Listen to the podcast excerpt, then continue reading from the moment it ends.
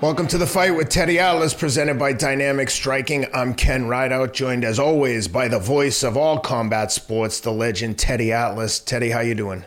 I'm doing okay. You know, I, I just jumping around. I don't know. Um, this is this is we're talking to our fans. We're in a we're in a bar talking to our fans. We're not in a bar. We're home. All right. Thank God we're not in a bar.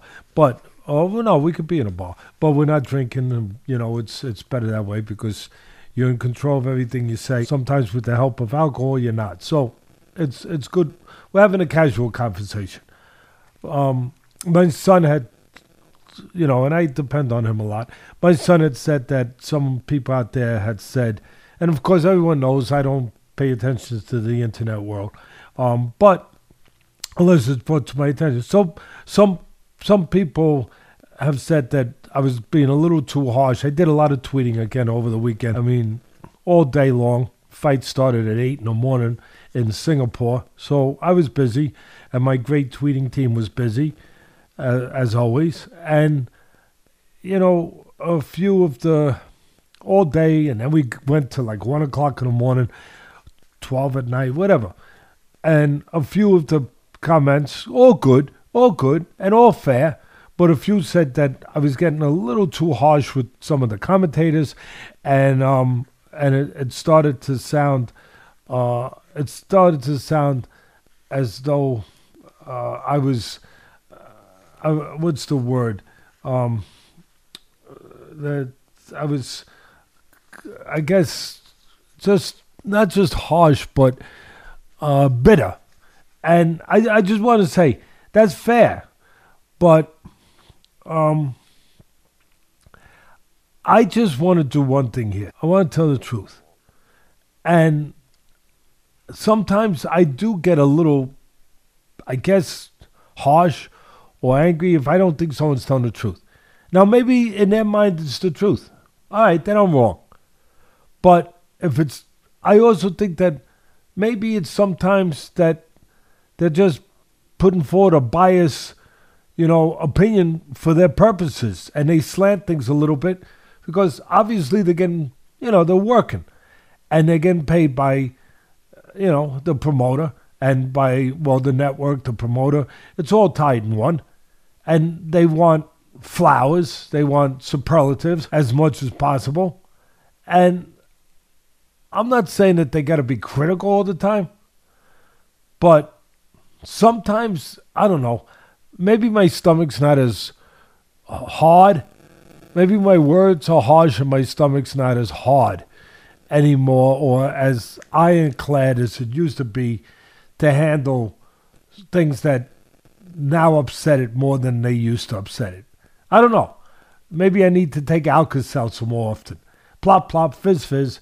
Um, you know, what a relief it is because I just, I get, I get I get annoyed when I hear some of the things that I was hearing throughout the day and then later throughout the night from some of these commentators. And I'm talking about boxing. The UFC, I don't have any complaint, uh, to be quite frank. Uh, if I do, I say it. Um, but right now, it's been the boxing. Like it's just, I don't know. The the UFC maybe is easier for them to be critical because they feel that their job is, I don't know, more solid, safer. Maybe the boxing people feel they have to be that way. But, you know, UFC is such a rough sport. I mean, boxing is too. But you're talking about elbows, knees, kicks, you know, I mean, uh, everything. Choke, choke in outs. the UFC, the organization is promoting both fighters. They're giving an honest account. In boxing, Yeah, it's very well point. known that one guy's the house fighter and the other Maybe guy they the hope gets killed. It's Bingo. it's so blatantly obvious, no matter what network you watch. You ever play bingo? Bingo! May- you, you might have just hit it. Maybe I was going a roundabout, but you're right. Everything's fair to say on either side in MMA, in UFC, there are no favorites. Really, for the most part. I know that they're building up O'Malley. I know that of, of McGregor, you have to have superstars. You have to Hold have. on, but I, I will say this: Why are they building sellers- Because the the kid demands to be built. If it, you- everyone has a free opportunity, the same opportunity to promote themselves. If you work, they'll work for you. If you just show 100%. up, do your job, you're not going to get the No, push that O'Malley's going to get. It's, it's like that old joke with the boxing guy. There was a club fight going on, weekly club fight. At the club fight, the fans are watching the fight. The fighter gets in, in the ring, and there was a priest that used to go to the fights all the time. And the priest is standing against the wall watching the fights like everyone else. And the fighter gets in, one of the fighters gets in, he goes to his corner, he kneels down, he crosses himself, he looks up at the sky, and um and then he gets up ready to fight. And one of the fight fans turns to the turns to the priest and says, Father, does that help? Does that really help? And the priest says, Only if you can fight, son. So it's the same thing. You can help promote a guy, and you can hope that the guy like Dana White and the rest of them, that of course they want a superstar. They want a guy who's more promotable, a guy who helps with the pay per view, a guy who has the sizzle as well as the steak. But you got to have the steak. You got to have the steak because you might get a little less of a of a push in, in certain areas, but you're still getting a push with the UFC. You're still not getting a layup. You're still you're you're still not being given, you know, sweet music every time you get in the ring. No, no, no, no. No free lunch. So at the end of the day, you still have to be able to fight, son. And look, in boxing too. But it's an easier path in boxing when you're with one of the top promoters. You do get taken care of. You do get soft opposition on your way up. You do get special treatment. You do get kid gloves. Look, if I said anything less, I'd be freaking a liar. I, I wouldn't be aware of my sport for 50 years. Of course you do. And you get less of that. Sometimes none of that in the UFC, but much less of it. And the point I'm making is that, and the point you made, and I'm glad you brought it up, is that maybe the commentators are more honest, if you will, because not only do they know what they're talking about, they're all former fighters for the most part, but and then you have the great Jon Anik, who who's the play-by-play guy, the blow-by-blow guy, who's just tremendous. But they also, as you said, either side, it, it doesn't matter. There are no favorites for the most part. You know, yeah, I just said O'Malley. Some people rather see him win because if, you know, he could be a bigger ticket seller than most if he wins. But he still has to go through the fire, you know, and the fire is there every time these guys get in the ring. And the commentators, again, they're not, look, proof to what I'm saying.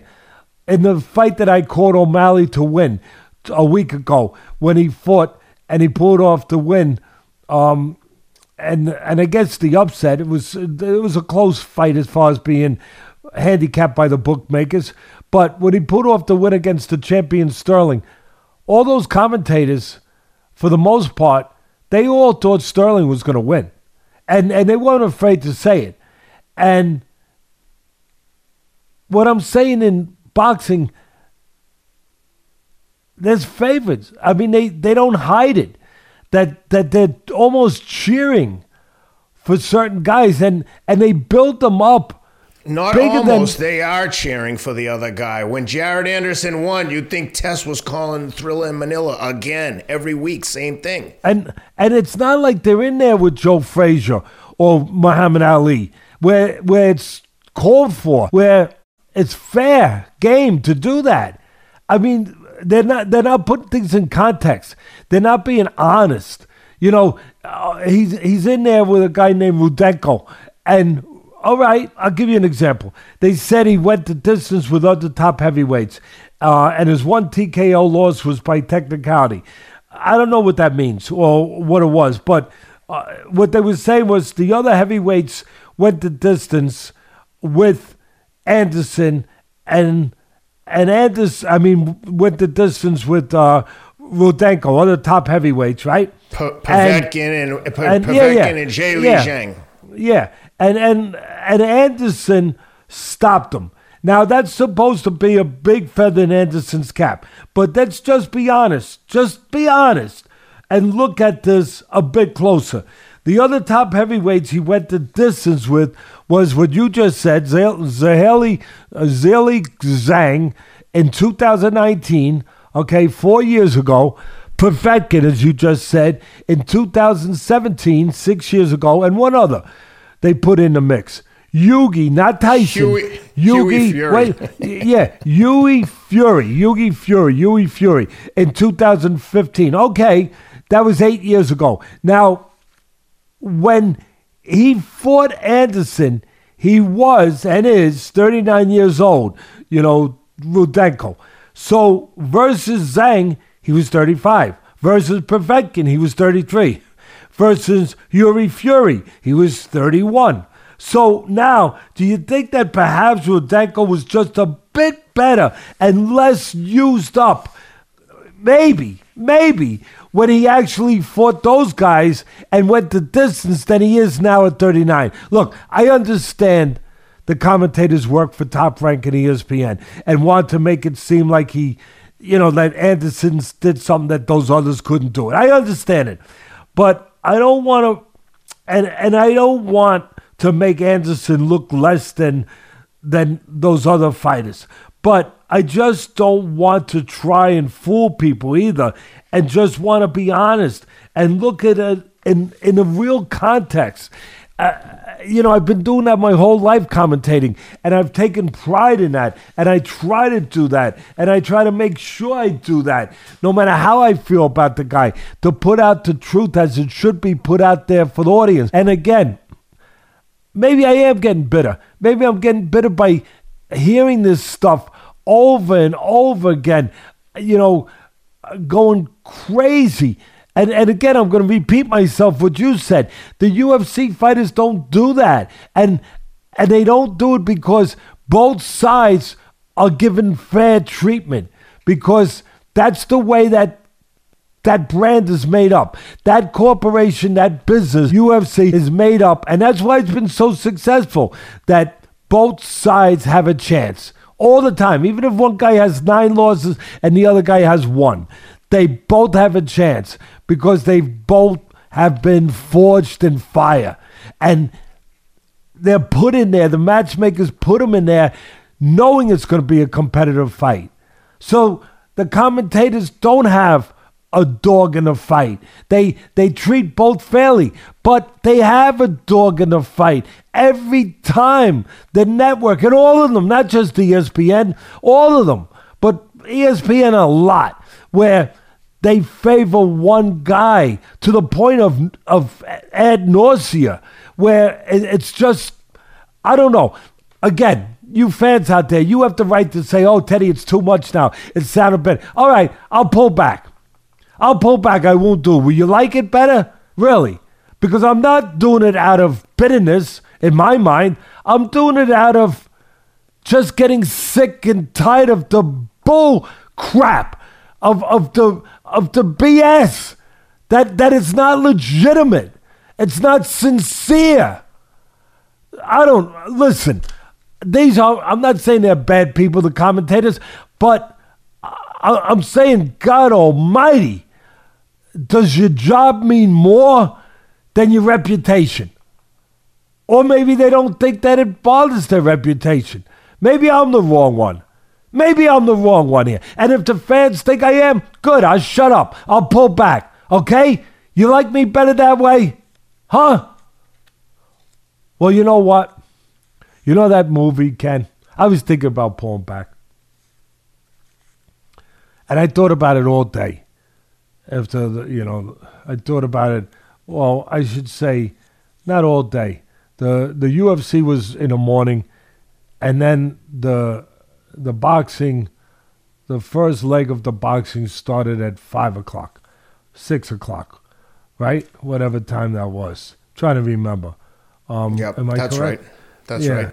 And then we had the late show, the late late show of the boxing with Anderson later on. So during that part where my son told me some of the comments, I thought about it. Ah, I'll pull back. Maybe I'll pull back. And then by the time I got to nighttime and I heard more of the same, I started to feel like like Leonardo DiCaprio, um, whatever his freaking name is. DiCaprio. Um, yeah, DiCaprio in the movie Wolf on Wall Street or Wolf of Wall Street. I, I'm sorry, Ken. I know you're laughing because you, you, uh, it's a it's a great scene. It's a great scene. I'm not effing leaving. Uh, and and I'm like pulling back, and I'm I love you, Ken, and I'm pulling back, you know, and I, and I'm thinking, all right, all right, I'm pulling back, I'm being contrite, I'm talking like he was in that scene, you know, all right, you know, and then all of a sudden. I ain't leaving. I ain't. I ain't effing leaving. I ain't. They're gonna need a wrecking ball to get me out of here. They're gonna have to bring the SWAT team, the National Guard, everybody to get me out of here. I ain't effing leaving. I ain't leaving. I ain't leaving. I ain't leaving. So Apo- that's apologies to all the air drums. apologies to all the eardrums. and but I didn't curse. I didn't curse. I got close, but I didn't curse. And I stayed true to my beliefs in that. And you know what? That's that's just that's that's that's what happened to me that night. It really did. Next thing I know, I'm tweeting again, saying things that I had pledged myself not to say. And again, I just I'll use one more metaphor, one more analogy from a movie. It was it was a movie. The only it was the only one out of the all the Godfather movies that wasn't that good. The first two were some of the greatest movies of all time, and it's very rare that a, a follow up movie is as good as the first one. You know what what is it called? The follow up movie, the uh, Sequel. when the sequel. But this was the, the third movie, right? Godfather 3. It wasn't that good. But there was one scene where Al Pacino, an old Al Pacino, right? Like an old Teddy Atlas, maybe, uh, where he says, Every time I try to get out, they pull me back in. And I'm back. What can I tell you? Well, Teddy, that's the bless. That's the blessing and the curse of the internet. Is everyone gets to have a voice, and everyone gets to have a voice. You gotta like tune out the voice that has like you know ten followers and no one really listening, and somehow that small voice sometimes finds a way to get right. in. And I like love we've that talked small about voice. before, I love it. you could have a hundred compliments, and as soon as someone insults you, we all default to that, like immediately to react to the hater. And the truth is, we don't think to respond to the people that Oh. are sending love with as much attention as we give to that one hater. So, And one other thing, one other thing. Do you agree with me? And I'm getting, I'm not getting way offline. I'm staying consistent. And Sam, you too. Do you agree with me?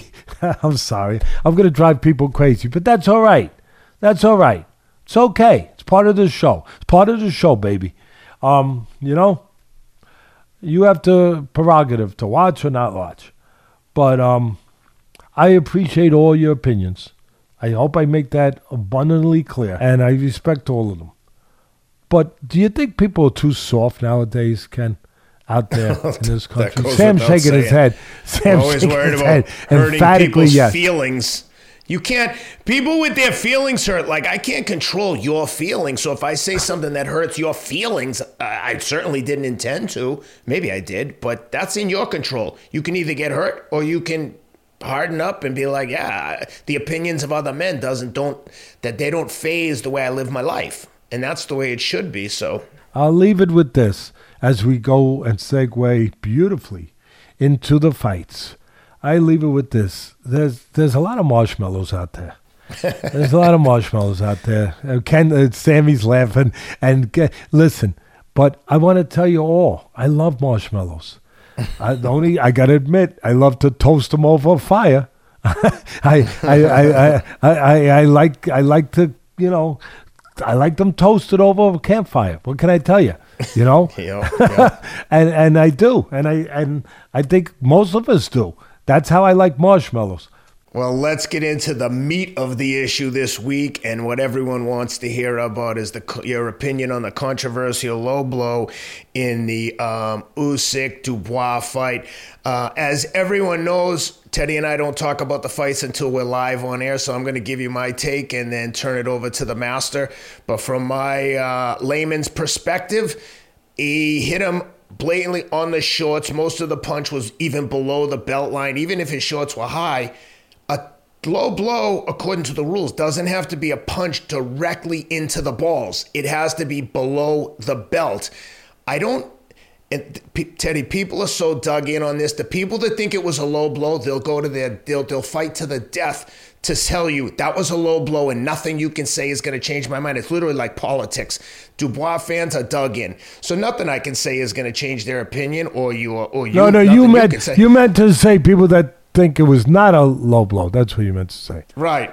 Whatever. People who thought it was a low blow oh. and not a low blow, everyone has their opinion, and it's going to be hard to change anyone's opinion. From my perspective, he hit him low. The ref ruled it a low blow. I would argue that if he started counting, Perhaps Usyk gets up and continues to beat the brakes off Dubois, eventually finishing him with a jab in, I think, the ninth round. Um, but nevertheless, from my perspective, it looked to be blatantly low, but I'm dying to hear what you think about it and take it away.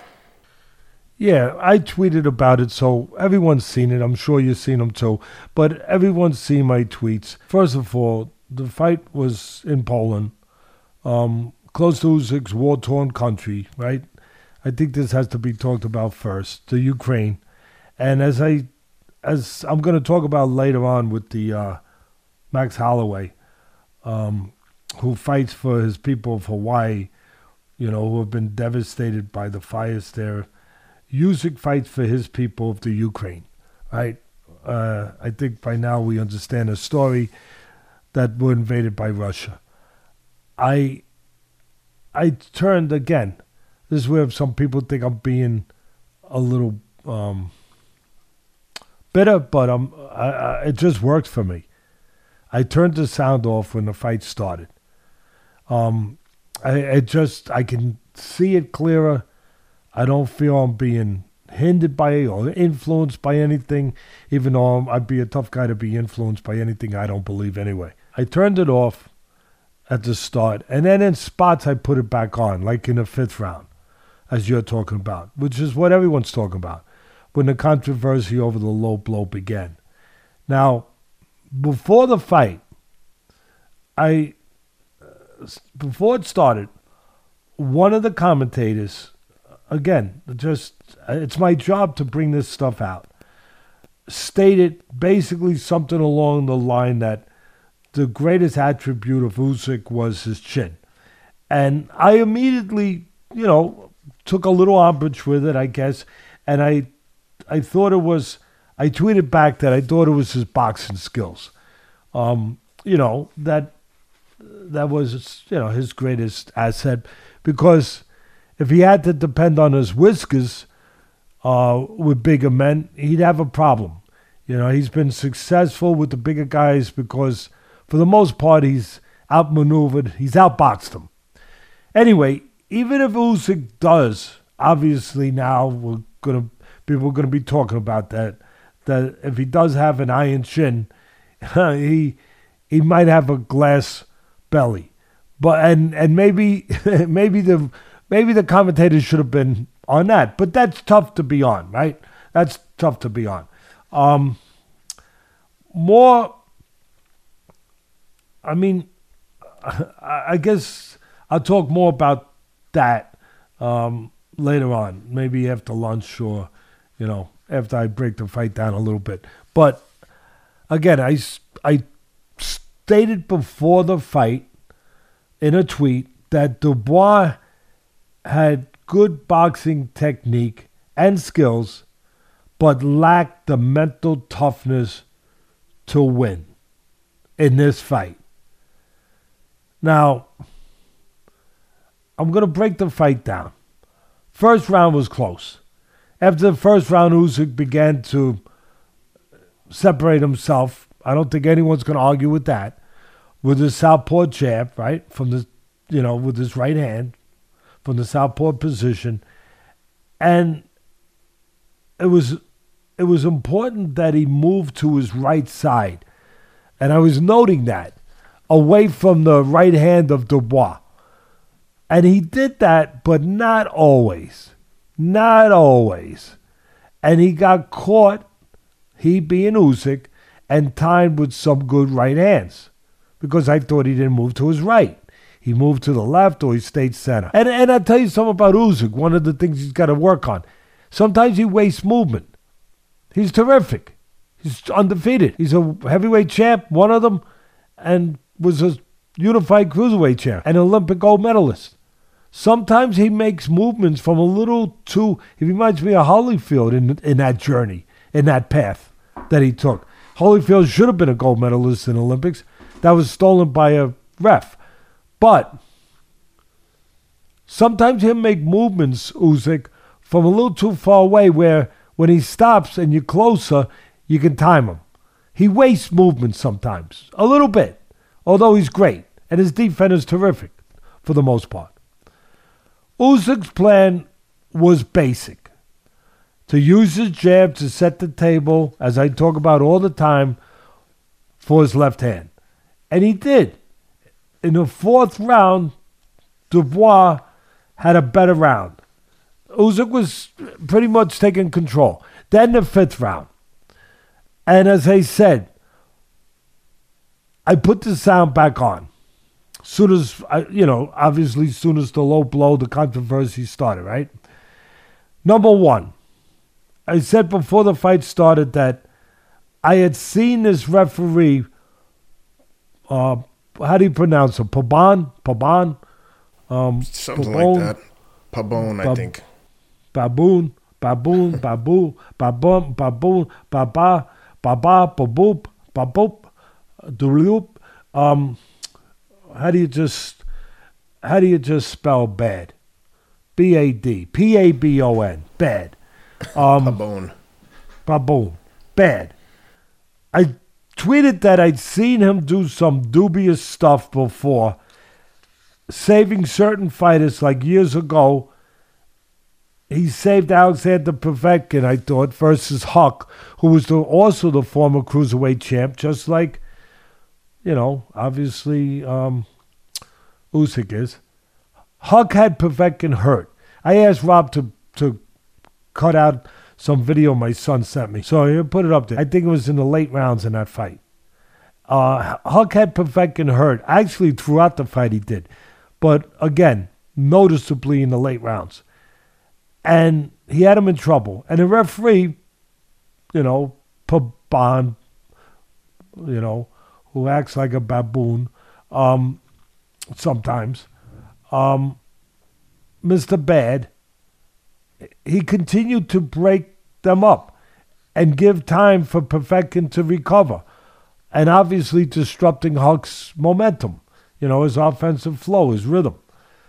Number two, the commentators said it was a low blow. He, again, this is one of my just, uh, uh, I don't know, annoyances. And then later in the fight, he says that was a legitimate blow. I don't know. Did, did he ever change your mind? All right. Okay. Oh, no, really. Uh, but which is it? You, you can't have it both ways. You know? And, and again, one of the things that bothers me is like when guys flip flop. That's one thing. I got things wrong plenty of times at ESPN, plenty of times over the 20 plus years I was doing the job there. But I didn't flip flop. I said, yeah, I was wrong. I was wrong. I said this, and you know what? I was wrong. I was wrong. And just after a while, it's like, uh, come on, I'm going to call you Flipper.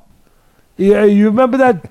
You remember that, that TV show Flipper, Ken? I don't know if you're old enough. Flipper, flipper, faster than sound, or something like that. Keep going. Give me another line. Flipper. I, that was all. Flipper, flipper. It was a dolphin show, and they were like, the dolphin, they'd follow him around, and the dolphin was magic. They call him Flipper.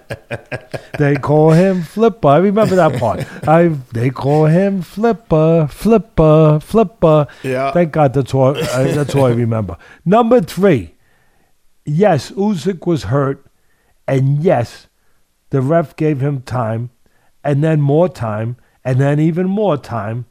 Actually, I was waiting for the ref to roll out a cot, you know, at some point, you know, to just say, hey, come on, get comfortable over here. Um, and he, he asked him if he needed, you know, uh, a short nap.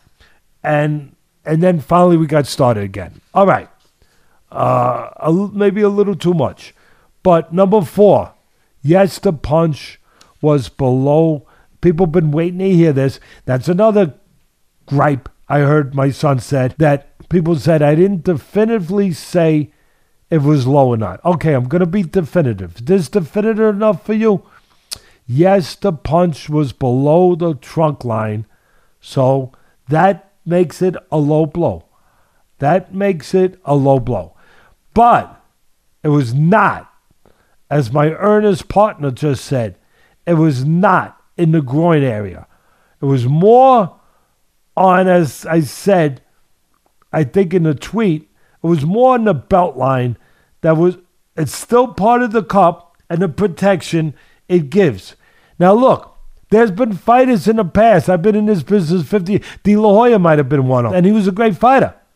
But there's been fighters in the past that have had custom made cups to go higher than they should go or normally go to give them a little more protection.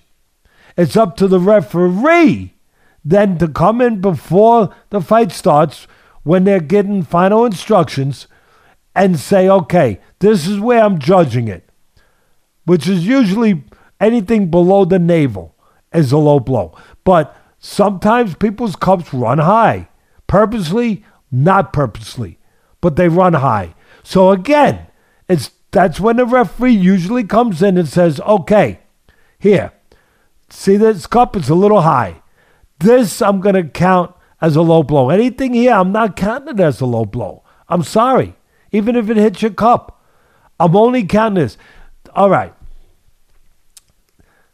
Having said that, the punch was more on the side. Now, look, I'm not in his body. I am not in Usyk's body. He's a warrior. Anyone gets in that ring has more guts than average person. He's a warrior. I'm not gonna at all attempt to be in his body and tell you what he felt, what he didn't feel. I believe he legitimately was hurt. I can't tell you if he was hurt because of the damage it did to the body or to the groin area. Again, it didn't seem to be in the groin area. It seemed to be on the side a little bit more, but it was below the line, below the cup where it begins. So, not dr- dramatically below, but it was below. So it's technically a low blow. That's not too hard to really define. Now, Here's where it gets dicey. we don't know. Again, I'm not in his body. Either are you. None of you. Even though you guys are geniuses out there. I get it. but you're not. So we don't know. We do know that unless he's. Uh, who did I say earlier? Le- Leonardo DiCaprio? DiCaprio. Unless he's unless he's Leonardo DiCaprio's protege, as an actor, we do know that he was in pain. Was it derived from the pain that when you get hit in the groin or because you're hurt to the body? You know what? I almost am tempted to guess. And really, I love Usyk. And he's a warrior. And I love everything he stands for and what he's done, what he's accomplished. I would probably guess that it's possible he was hurt in the body. But uh, again, that's not definitive at all. That is as subjective as it gets, as it gets. Um, because I'd also suggest, though, Teddy, if it was a body shot and the ref started counting, I'd argue that Usyk gets up or does his best to get up. Well, that's what I was going to get to that even if it was and he went down and he was playing it a little bit, Maybe, maybe not. And again, maybe, maybe where he got hit, the cup covers an iron cup. It's leather encased around an iron cup, leather encased. So maybe that that part that is made out of iron, even though it's encased with leather, you know, it's not like iron against the flesh. Maybe that got moved a little bit. It happens, and it did affect the groin area. That's a possibility. I'm just saying, if I have to guess, I'm saying part of it, at least part of the pain, I think may have been incurred from the body. But it doesn't matter because it was a low blow. It was technically a low blow. So the referee is right in saying it's a low blow. Again, where it gets dicey is that he gives him, well, you're allowed five minutes if, if you think it's really a, a, a, a severe low blow. And let's say the referee did. It gets a little dicey in the area where now, again, subjective. People start saying, okay, the Dubois, Dubois camp, I get it. They're going to put their best foot forward and they're going to say, we just got robbed of being heavyweight champ because he was laying on the ground. Our guy won by knockout. And this to Ken's point, and the point that I was getting at. If suddenly the referee did decide to say, that's long enough now, because it was a low blow, but that's long enough now. If you don't get up now, I'm going to start counting. And let's say the referee even didn't count it a low blow. Let's just say that he started counting. Okay, one, two. I am going to bet you, really, I'm, I'm going to put my money on the line that, again, just my opinion, Usyk gets up. That, yeah, people are going to say, but Teddy, the pain he was in, the pain, he was in that pain, yes and he was behaving that way, yes, and he was looking that way and illustrating pain that way, yes, with the referee saying it was okay to do that. If the referee suddenly said it's not okay to do that anymore, you're not getting a free pass to sit on the floor. You either get up or you lose your title. I'm going to bet that he finds a way to get up. He's been hurt before to the body, he's been hurt before to the chin. He's always gotten up. He's always, whether it was in the amateurs, um, I know in the amateurs, he got dropped. I believe he got dropped uh, in the, I guess it was in the Olympics. Um, in one of his amateur fights, he got dropped by Beterbiev, the great light heavyweight champion when they were still both fighting at the same weight. I'm pretty sure he got dropped by Beterbiev, who's a great puncher, undefeated, all knockouts in his career, one of the light heavyweight champs. Great, great person, great fighter, great warrior, everything. Beterbiev. great. I, I'm pretty sure he dropped Usyk in, in the amateurs. He got up. He's always, he's a champion for a reason. He's always found a way to, whether it's get up or overcome. He's had to overcome plenty of things, like all champions. All champions.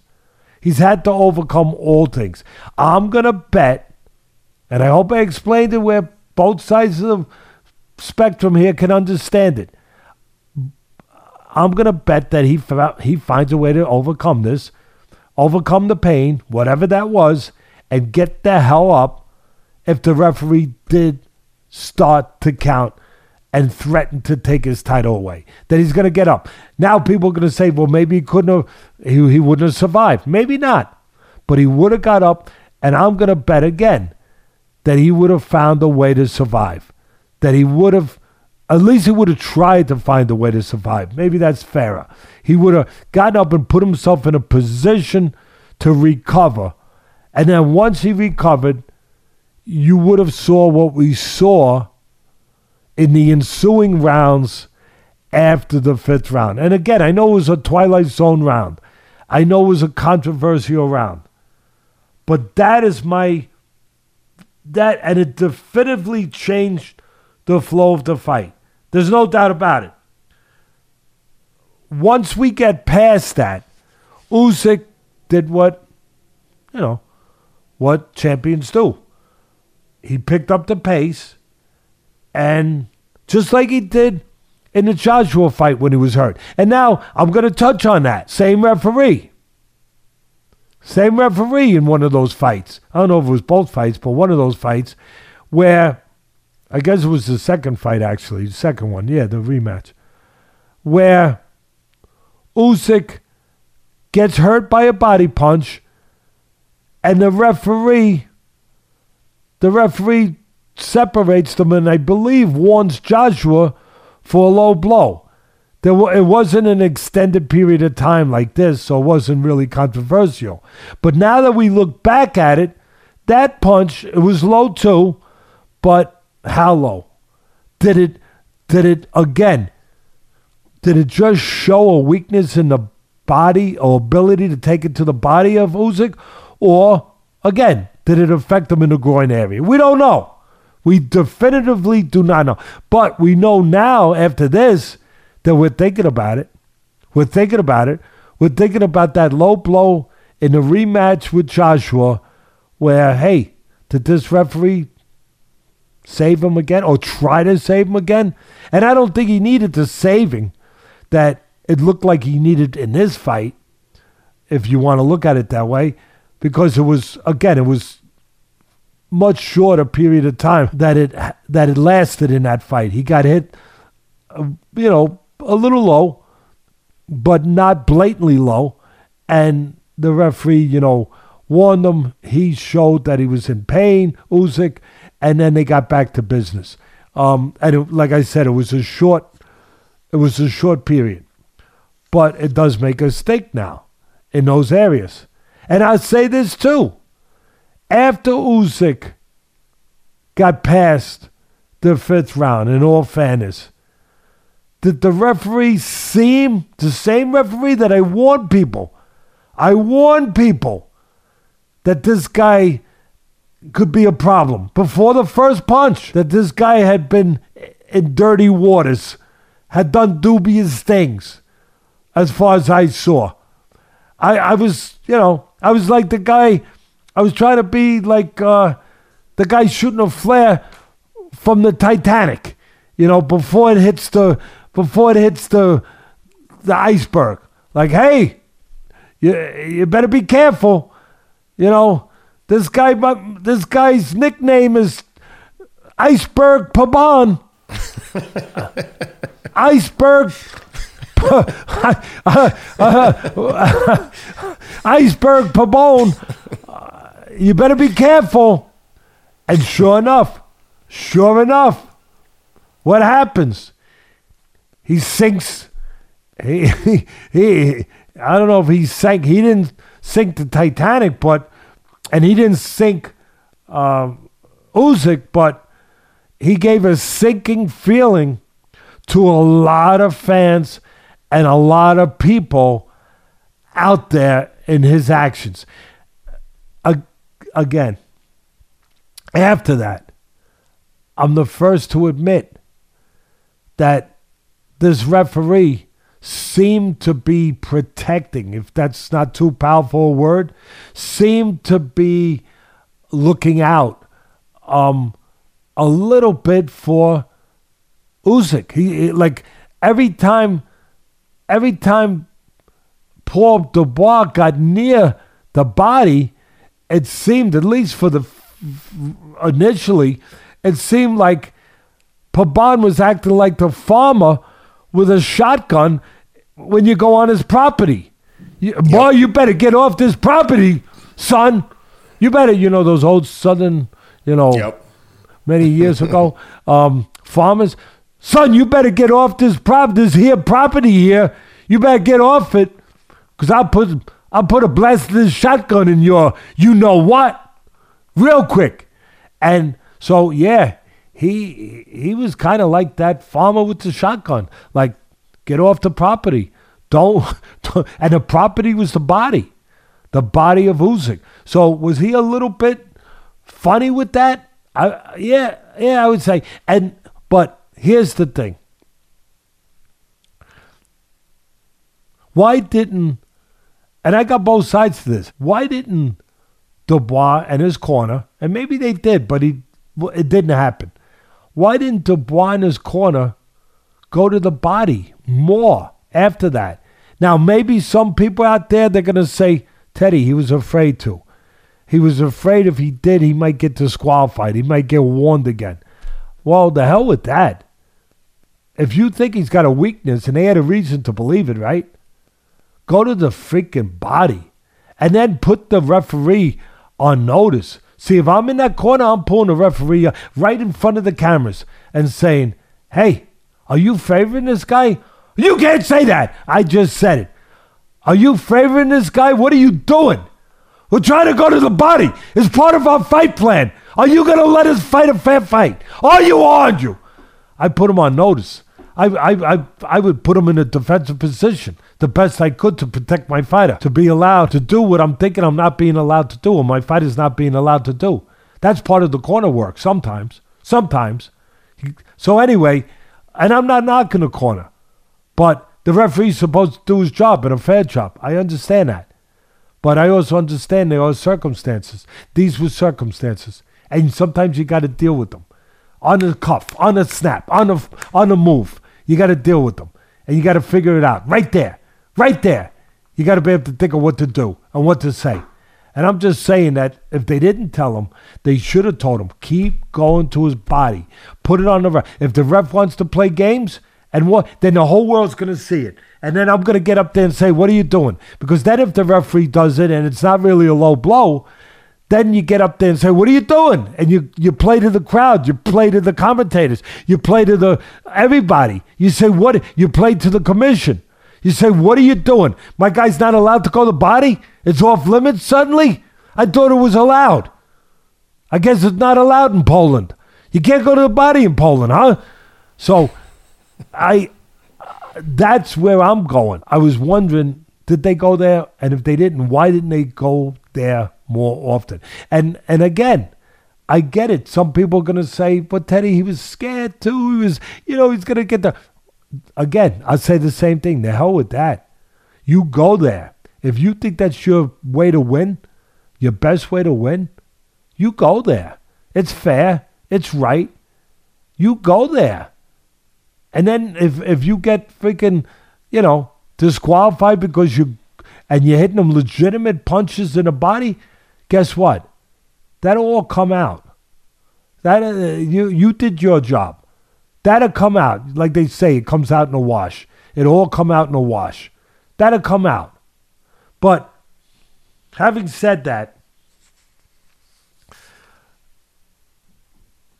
let's not forget Usyk was winning the fight up to that point. point, and he took control after the fight resumed after that crazy fifth round. All right, so I get past that.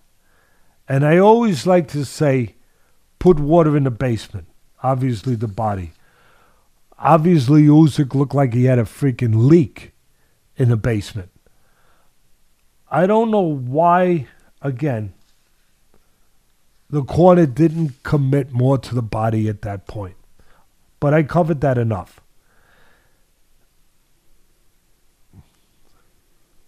Usyk kept the pressure on and I go back to my tweet before the fight. And it came to pass. It came to manifest itself. Dubois, with everything said, I gave him the benefit of everything, the best I could. Every scenario, Ken. But Dubois was not tough enough mentally. I always talk about it's not enough to fight like a fighter. It's not enough to fight like a champion. When the moment comes, you have to behave like one. You have to be able to behave well. And that means overcome stuff. That means find a way. Overcome. And when push came to shove and the pressure got put on Dubois, the pressure that, you know, Usyk's going to bring, Dubois was not mentally tough enough. And sure enough, right on cue, right after the commentators said that Dubois was showing great resolve and toughness, bang, he takes a knee. What was that, the eighth round? And Yeah. let me tell you, Ken, again, the truth is the truth. Now, this is not subjective. We talked about a lot of subjective stuff today. This is not subjective. They were not monstrous punches. They were they they were not clean shots. One of them glanced off the top of his head. Okay, I'll give you that. I'll give you that. But I had said in the seventh round that Usyk won it big, and I I tweeted that if he started throwing more straight left hands instead of some of them looping, which he had been doing, he'd go home. Two rounds later, he goes home. Eighth round, as I said, I believe the pressure gets to Dubois. What does he do? He takes a knee. And again, prove them, show me, and I'll go along with you. If you can show me that those were devastating punches, but they weren't. He takes a knee. In the ninth round, as I said, Usyk's jab was the key, and it was. You know, I said it from the beginning. It was the key in this fight. He dominated the fight, and he scored that final knockdown with it. And again, I know I'm being. I don't know. I know I'm being a little bit maybe vindictive now or, or mean. Maybe I am. I try not to be. Maybe I am because of everything built up from hearing these guys just say things that blatantly I didn't feel I felt they blatantly were dishonest. Some of the stuff, as I already touched on before we started. Um, but I got to tell you, I'm being a wise guy, but I learned something new. Ken, I always am prepared to learn something new. That that jab that dropped Dubois in the ninth round, the final punch of the night, it was a swivel jab. Hey, what the heck? It sounds good. I I mean, I guess. And I, I laughed really how the other sidekick commentator went right along with it. Here's where I laughed because right away the side I never heard of a swivel jab. It's okay, but but right away the other like I said sidekick guy he goes right along with it. He goes, "Yeah, that was a swivel." I, I mean, like like he knows what the hell a swivel is. I don't know what a swivel jab is. So he he you know, and and I guarantee you that he's never heard of it before. He's never seen a swivel jab or knows what a swivel jab would look like. But he goes, "Yeah, yeah, that was a swivel jab that dropped him." You know, hey Ken, that looks like a purple spotted yellow robin. Very rare in these parts. Very rare. You know? I mean, I, I, I thought all jabs, I fancy myself a, well, I consider myself a pretty good trainer. But more than a trainer, I consider myself a teacher. Because if I'm not a teacher, then I have no worth or value to a fighter. A trainer should be a teacher. And I I thought that all jobs involved a turning or swivel of the fist. Yeah, there's no doubt about it. You you turn as you throw the jab, I'll throw an orthodox jab. You turn it clockwise as you throw to get more snap in the punch. You turn it clockwise. Okay, you swivel. But it's a common part. It is the most common part. Here it is again. Turn. It is a common part of throwing a punch. You throw a right hand. You turn a right hand. Is it a swivel right hand? I, I turn my right hand when I throw the right hand. Look, I turn it counter counterclockwise. Jab, I turn clockwise. Okay. It didn't So- even look like he had much on it. He just kind of like stepped in, like almost like a short Yeah. throwaway. Yeah, like, caught yeah, him clean. op- Listen, opening I'll, I'll- crack. I'll put it clean. I'll put it cleaner. Dubois quit. A lot of people ain't gonna like that. He got did he get the chance to be champion robbed from him? A lot of people are gonna say he did. I broke that down already. I already broke that down. Okay? And it was unfortunate the way it went because we got controversy here. And it shouldn't be you you wish you didn't have it. All right. But he quit. He submitted. And he's got a history of this. He did the same thing in his only other loss against John, uh, Joe Joyce. Is it Joe Joyce or John Joyce? Uh, Joe Joyce. Joe Joyce. Yeah, Joe Joyce. He did the same thing in that fight. He was winning the fight. Boxing, he's a good boxer. He's got good skills. He's got good technique. He does, Dubois. He does. But he doesn't have a strong resolve. He's not mentally tough. And when the, you know, that old saying, when the going gets tough, the tough get going. He he hasn't quite been able to do that. Because against Joe Joyce, the same thing. He was winning that fight. But the pressure of Joyce broke him down. Broke him down. Where he gave in. All right? I won't say gave up. He gave in. He gave in. But it's a reality. It happens sometimes. There's, there's a reason why certain guys, even with talent, don't go to that next place. There's a reason why I talk about these domains, the mental dimensions, the, having the full package, not just part of it. It's not enough just to be physically good, talented, good puncher, fast hands, good technique. It's not enough. You got to have the other part too. You got to have the other part. It's not enough to have a Ferrari race car with 500 or 1,000 or 5,000 horsepower, whatever the frick it is, uh, under the hood. You have to have the driver yep. that's capable of driving that car. That's the mind. That's the yep. upstairs. That's the general that has to lead the soldier into war. And I'm sorry, but the truth is the truth. He broke yep. down. He broke down in the end. He gave in in the end. Yeah. I mean, if you take out the controversial low blow, I mean, it was pretty one sided, and the tide was turning dramatically for the worse for Dubois the more the rounds went on. I think it was inevitable that he was going to get stopped. But I think it's interesting that they're screaming for a rematch. Like the fight wasn't that competitive for the most part. Okay, it was controversial low blow, but. I don't know. I don't see anything there that says, "Oh, if they rematch, Dubois definitely gonna get him." Um, but nevertheless, we could we could talk about this one all day. Like I said, the people who the people who are dug in on the low blow side versus the not low blow side, those people aren't gonna like their minds ain't changing. They're dug in. Like and, and again, hundred percent. I I cover everything. I try to.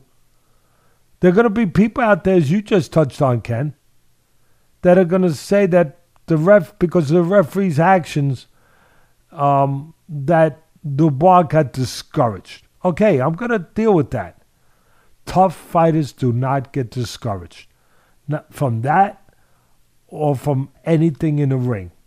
They feel it. They feel it, but they do not let it discourage them to the point of giving in because it is part of being a pro. It's part of being a pro, and it's necessary if you want to be a champion.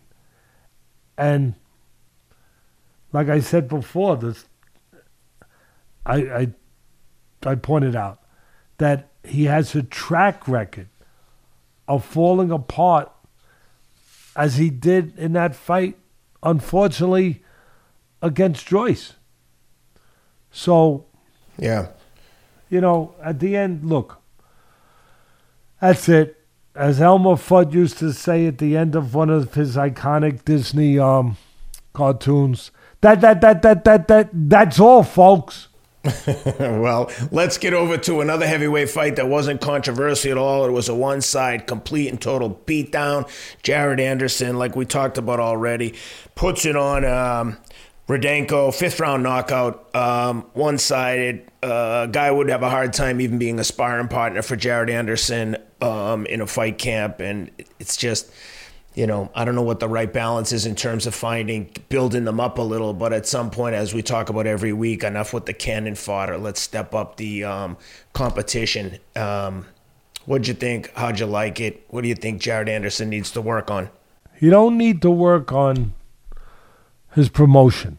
They're doing a hell of a job promoting him. Um, if I mean, if you didn't go by your eyes or you didn't have to go by your eyes or by a testing of the waters, deep waters. You just went by what you're told. He's the greatest heavyweight, you know, right now there is. And maybe since Joe Louis. I mean, you know, so he doesn't have to work on his promotional team. Um, and, and he don't even need a personal promotional team. He can save the money and probably has because he's got the those you know those people at ESPN doing it for him. They are, and they're doing it for themselves because if they build him up. They build up their network. They build up their promotional company. They build up their product, but you can't you can't say something is something when your eyes tell you that it's not. Not yet. Not yet. I, I, they really come from the school of thinking that if they say it enough, that the fans will forget their senses, their own intelligence. Teddy, Teddy, have you paid attention to politics recently? That's the political playbook. Just keep You're right. repeating the talking points and ignore any other anything else. You're right. I like this kid. He's a good-looking kid. He's I like the way he talks. Well, we know He's, that. He's good looking. Look, Yeah. he talks well. I tweeted that. He talks well. He's good looking. He talks well. He seems like a good enough kid. Very intelligent. Um, every all good things to root for. He's got decent hand speed. His technique is decent. He better learn to stop pulling back from punches because if Rudenko could touch him a couple times with the couple punches that he barely threw, if Rudenko could touch him, then I would I would argue that no matter what the promotional team says, I would argue that these other fighters could actually touch him too, and maybe touch him a little less lightly. Um, so he's better stop pulling back from punches. Yeah, I know Roy Jones and Ali got away with that, but leave it to them. Leave it to them. And they got away with it at a certain point in their career, and then later on, it was harder to get away with. As fighters, as they got older, their reflexes slowed down, but more importantly, as fighters started to time them. So, uh, again, he's in there with a guy that's 39 years old, has six losses, whatever. Every time he has stepped up, they'll tell you that every time, you know, that he's only lost to, to top fighters. Well, I don't know if they were all top fighters, to be quite honest, but it it also speaks to that every time Rudenko, even when he was younger, stepped up a little, he lost. He lost. Look, he was handpicked for a reason.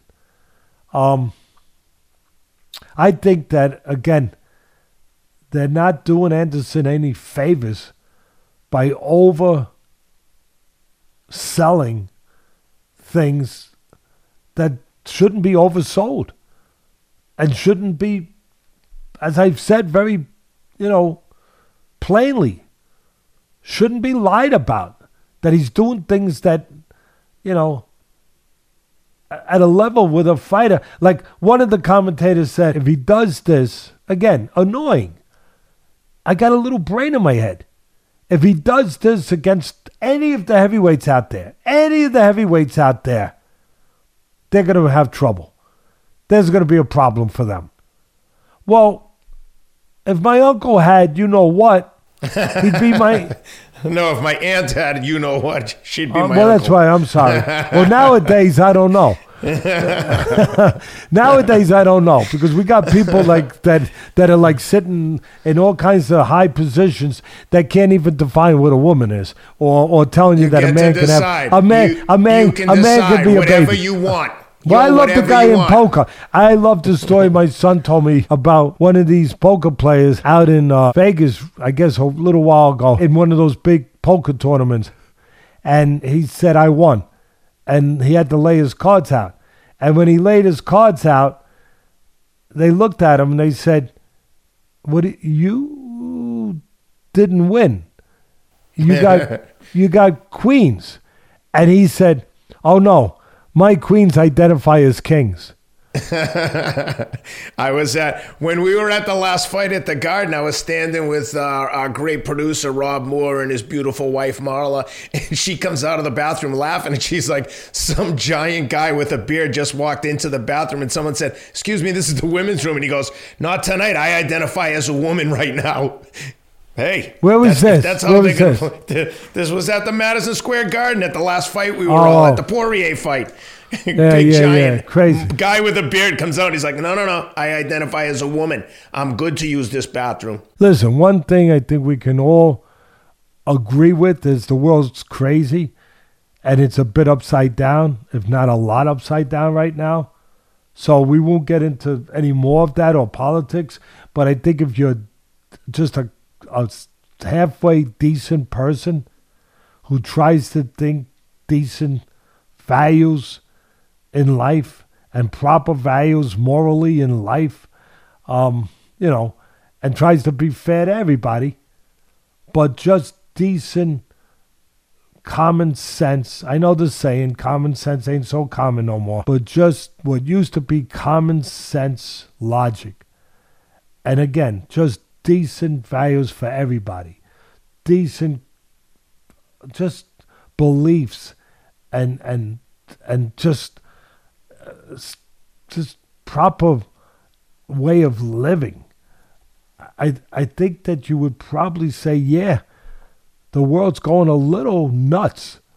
Really going when you again you can say that a man can have a baby and uh, I, I I can't The define best what part is you can they can say that, and if you disagree, you're terrorized and canceled because you don't go along with the you know the emperor has no clothes bullshit that oh just because you said it has to be true and I can't disagree but even but if I'm using where- common sense. I- where are we that you just really that you just can't be honest?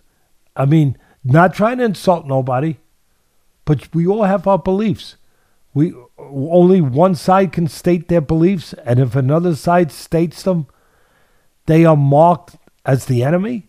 They are marked as people that are not caring people, that are not loving people. That's exactly what they're saying. That's exactly what's happening. And when that happens, you got a problem. You got a problem. Yeah, we- yeah, Like, we I got mean, problems. That's for sure. like you know, really, Uh, it's anyway.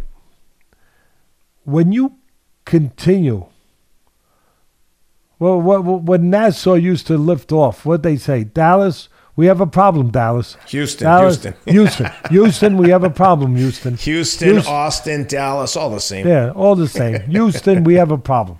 All right. America, we might have a problem. In the meantime, I can't solve that problem. I'm trying to solve some of the problems in boxing a little bit, and I can't pro- solve them all. And I'm not saying I'm the man to solve them all, but I'd like to at least try to get this sport a little bit and and uh, just the the the way that it's projected a little bit into the middle lane again the middle lane of truth of of just common sense and not pounding the audience over the head with biases of of yours because you think you have to do that you don't. Just tell the truth. That'll be enough. If Anderson's going to be a great fighter, the truth will come out. It'll show. All I'm saying, all Teddy Atlas is saying, I want Anderson to be successful. But what I'm saying is let him show it against fighters.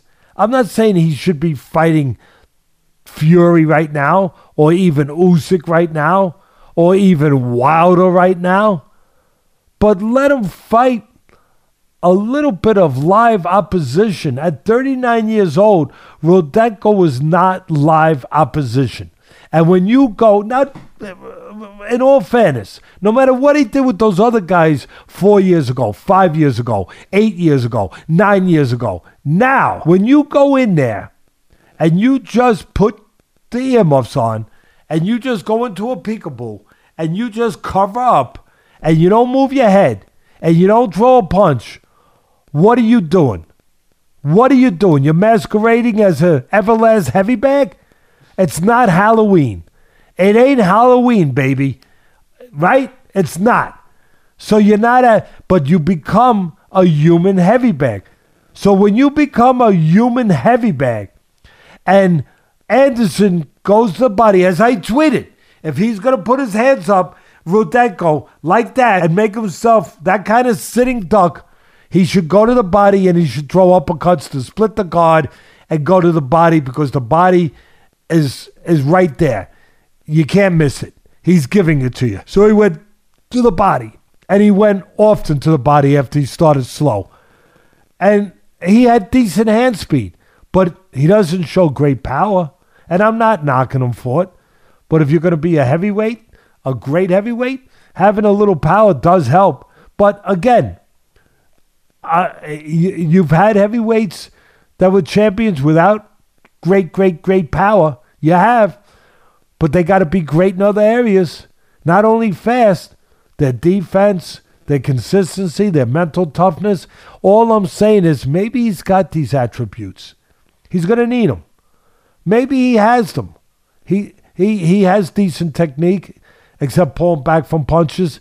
He has decent hand speed.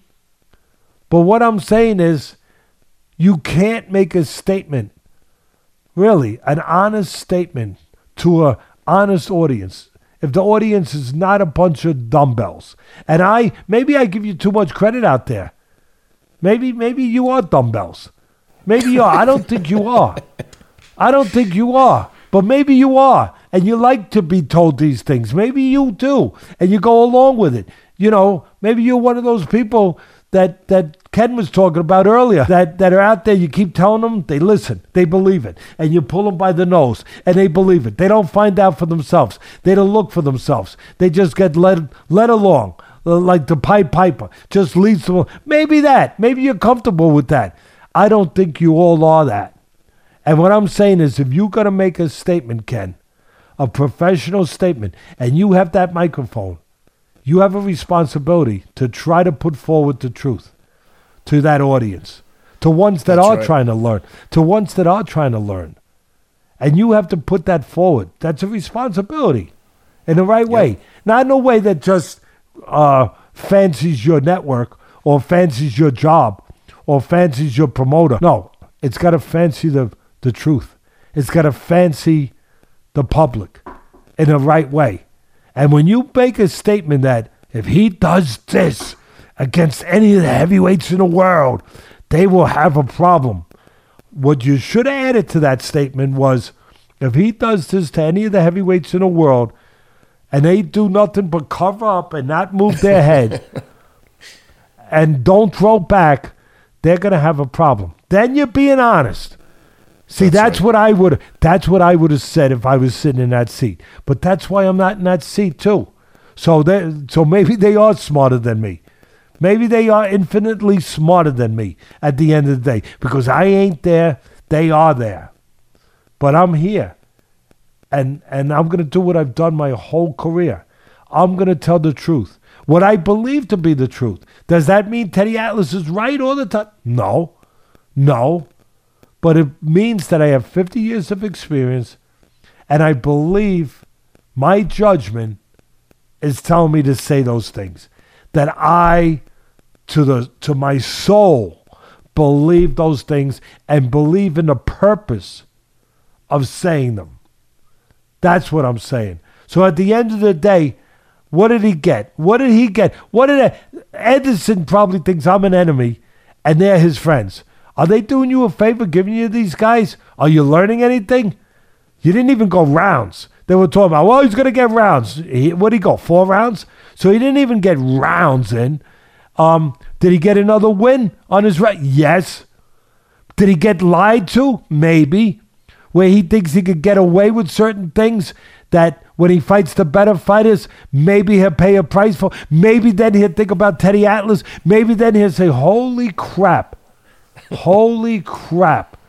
Now I know why that mean son of a B, that bitter, mean son of a B was saying those things. I should have listened a little bit. They weren't doing me no favors. Tell me how great I was. They weren't doing me no favors, putting me in with those guys. And I did things, I developed bad habits, and I thought I could get, a, I thought I was doing good until I fought a better fighter. It reminds me of a story. Joe Namath, the great Joe Namath, was doing Monday Night Football and everyone wanted to kiss his backside. Does it sound familiar, Ken? Does it sound a little familiar, maybe, with some people we know? Anyway, every time after the show, all they told him, he would ask.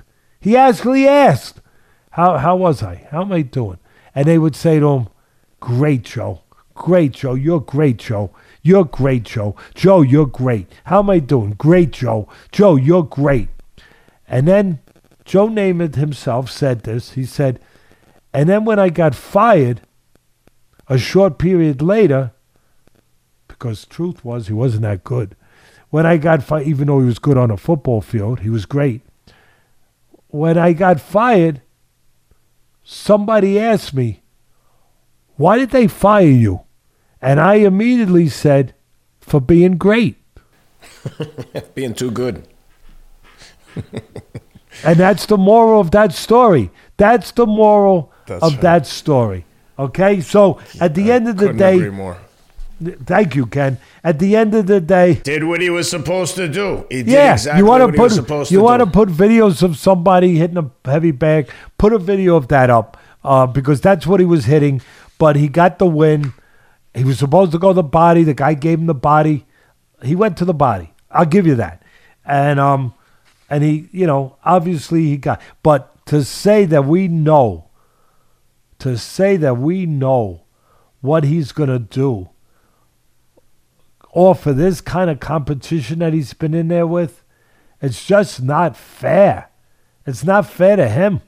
It's not fair to the audience. Like. I said, I mean, it, it would be like it would be like a guy that's learning and being taught swimming strokes, you know, and he's being taught swimming strokes, um, and you know he he's got him down pretty good, but you don't really know if he can truly swim. Obviously, until he's in the deep end of a pool, right? exactly. With with other with other good swimmers, and for me, on Saturday night, he wasn't in there with anyone who can give us a real assessment of whether he can swim or he just looks good holding on to the side of the pool, kicking his legs. That's right. Let, let's let's jump over to a side of the pool where both guys could swim like sharks and talk about the UFC because those fights were competitive toughness on display again. How you like Alex Caceres getting the broken arm in the first round, broke his uh, forearm right in half and kept fighting hard against Giga Ch- Chikadze and uh, lost a Did 30, he break his arm? Did he break yeah, his well, arm? He posted, he posted an x-ray, unless he has an x-ray of someone else's arm. He posted oh, a picture I, of his arm bone broken half. These yeah. he said he broke his arm and posted a picture. He had, and actually, he posted a picture of uh, him and Giga in the uh, hospital together. And Alex had his arm wrapped up in a splint, and Giga must have been in there getting assessed himself because obviously he took some damage. But um, 30 27 on all three scorecards. But man, to get suffer a broken arm in the first round against the uh, uh verse, you know, he got kicked in the arm, and to keep trying to protect the head from those head kicks with that arm is just next level toughness. But No, it's, a- on display, Hey, listen, on before display that's every be week. fair. Every week, but let's be fair. Fight. We've had fighters that have won fights with broken jaws. Muhammad Ali, um, that have dislocated arms, one hand. I, I forget who it was, but there was a fighter that fought with one arm. I've seen that. But look, a broken arm. I mean, these But guys. every time, every time it Unreal. happens, though, it has to be pointed out. So tough. I mean, it should be. It should be. But I'm pointing it out for both sides because some Mm-hmm. idiots out there say that I love. Sam's laughing because he gets a kick out. But I'm sorry, get right to the point. Right to the point, counselor. What some idiots out there, some morons out there. I'm trying to be soft, and I'm not. I'm not doing myself any good here. some dodo birds out there think that I'm being, you know, I no longer love boxing and I'm giving all my love to MMA. Uh, no, I'm not. I, I love both.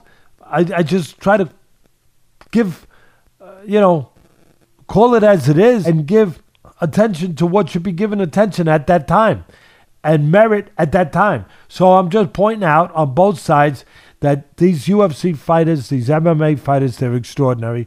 And so are the extraordinary ones in boxing that have found a way to overcome extraordinary difficulties in their domain. Before I get to that fight, I want to say only diehard fans, you know, really, we we the UFC finds a way to separate the fans from the casual. Early morning from Singapore, it started eight o'clock. It started, and me and my team, Brennan Wood, Ian Mackey, Rob Moore, were all at work tweeting away, and witnessing a very special atmosphere. Really, that has to be touched on. With the crowd there for the zombie, you know, knowing it might be his last fight, which it turned out it was, as he laid his gloves down in the cage after, to symbolic of uh, the end of his career for him. Um, last time he's ever going to wear them in the cage. And both he and Holloway came in wearing I Love Hawaii shirts to show their support for all those people on that island where Max comes from who've lost their lives, their homes, with so many people still unaccounted for that were most likely killed um, in these horrific fires. And as I tweeted the air, you know, the air there was just filled with both excitement and emotions of love for both the zombie and, of course, the people of Hawaii. And I thought it was beautiful. Um, another great night, or morning, I should say, of fights for great and always expanding global brand. And look, again, the fans, the boxing fans that get pissed at me, what can I say? Get on your get on your sport then. Get on your promoters to stop the crap. Stop the crap of giving you so much cannon fodder, of giving you all this cannon fodder instead of true fights, which the UFC does do. Um, again, the UFC they are getting up there with the popularity of major sports. It's just an incredible job they've done and continue to do, and it it, it bothers me sometimes. Uh, not, not in a way that I'm not happy they're doing it, but and I- that I'm and I'm a part of it a little bit. We're calling some of their fights now with ESPN, thanks to you know great people like Charlie Monahan and the people at ESPN who have uh, felt that they they should have me doing that. And as I said, all the great broadcasters over there um, that have embraced me and allowed me into their world. But I I get upset that boxing that fans come up to me and they tell me, "Yeah, I moved over to the UFC," and there's no doubting how big the sport's gotten and how it continues to grow and how their ratings are higher than boxing, other than the huge fights we put on every once in a while. But other than those, the ratings on a regular basis for pay per view and weekly shows are much higher on UFC. And it's a simple formula. They put competitive fights on week in and week in out and week out. They put fights where it's not A against B, it's A against A. even if the other A looks like he's a B because he's got eight or nine or ten or seven or six losses. It don't matter.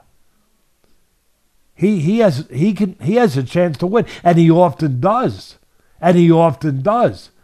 Teddy, But not just you- the competitiveness, I'd say that the production value is light years ahead. Dana said it Oh, best great. recently when he said every boxing show is almost run like a going out of business sale. Where can you cut a corner? Where can you save a dollar here? Like every show is its own entity versus building for the future where, hey, let's start to establish this as the normal intros. Let's let's get some protocols in place Yeah. so we can just replicate it every time and not have to like reinvent the wheel. Uh, uh, yeah. And also to your point, I'll give you more credit. To your point earlier, where the commentators are not saddled. I'm, I'm going to stand up for the commentators. I am. I just buried them, but now I'm going to take a little dirt off of their grave. Where the commentators are saddled with what they think is the pressure, if you will, or the duty of building up these fighters more than they should be built up for these one-sided fights. That's That a very feel- fair point, Teddy, that we have to recognize that sometimes these guys might be getting, you know, the producer and the network might be telling them, listen, build this kid like we need to p- pump the tires here. Whereas in the UFC, it's just like, hey, here's who's fighting. You Do don't have to sell it. Yeah, you don't have to sell this stuff. sell. No, because people know. They know they're going to get a fight. But to that point, and it's a good point, maybe I should be a little less harsh on these commentators at ESPN and all these other places on boxing. Maybe they are saddled, really burdened with the the the job that they shouldn't have. Yeah, the responsibility that shouldn't be their responsibility. To have to make these fights more than they are because because they're not. And and maybe that's that's a big that's a big thing. I'm glad I brought that up. Um at the end of the day, uh I want to just say that I, I touched on how ESPN has me covering the UFC. I think it's next week I'll be covering the Adesanya Strickland fight um, from the studios and yeah. Where is that fight anyway? Australia. Yeah, so I'll be in the studios in Bristol. Um, they don't love me that much. They're not sending me to Australia, but but that's okay. They're sending me to Bristol. You know, that's that's close. That's a two-hour car ride versus a twelve-hour plane ride. Close, close, close. Uh, Well, the now way, I sound like now I private, sound that now I sound like flight for you. Overnight, get some sleep. well, if I borrowed your pilot in your jet, yes. You know, I I come back. You didn't think I come back that quick, did you, Ken? I I I guess. Look, I guess that um, if I use the metric system that the commentators use, I could say that yeah, um, Bristol is close to Australia.